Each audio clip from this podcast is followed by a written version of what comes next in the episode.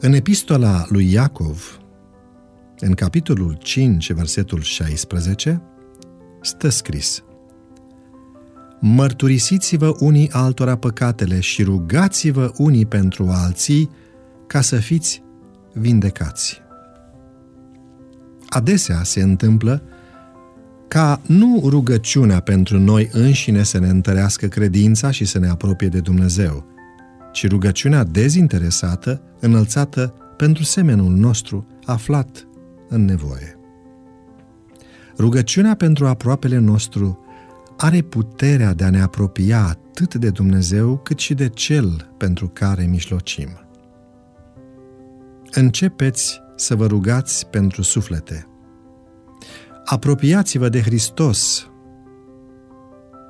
Împodoviți-vă viața cu un spirit blând și liniștit și lăsați ca cererile voastre umile, zdrobite, să se înalțe cu stăruință către El pentru a primi înțelepciunea de care aveți nevoie ca să vă salvați nu doar propriul suflet, ci și sufletele altora.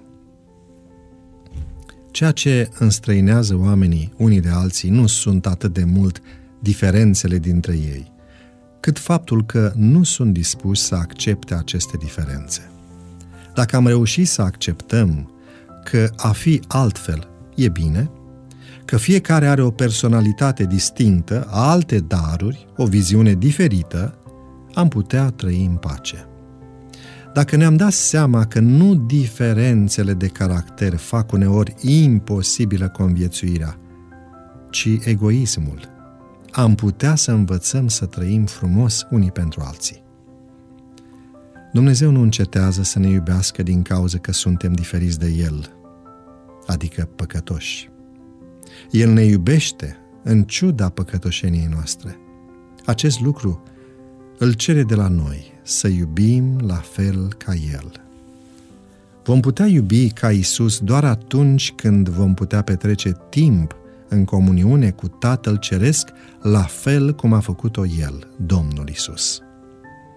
Doar prin puterea lui Dumnezeu ne putem iubi și accepta în ciuda diferențelor dintre noi. Doar prin puterea lui Dumnezeu putem să începem să înțelegem motivațiile și împrejurările care au afectat caracterul sau comportamentul semenilor noștri.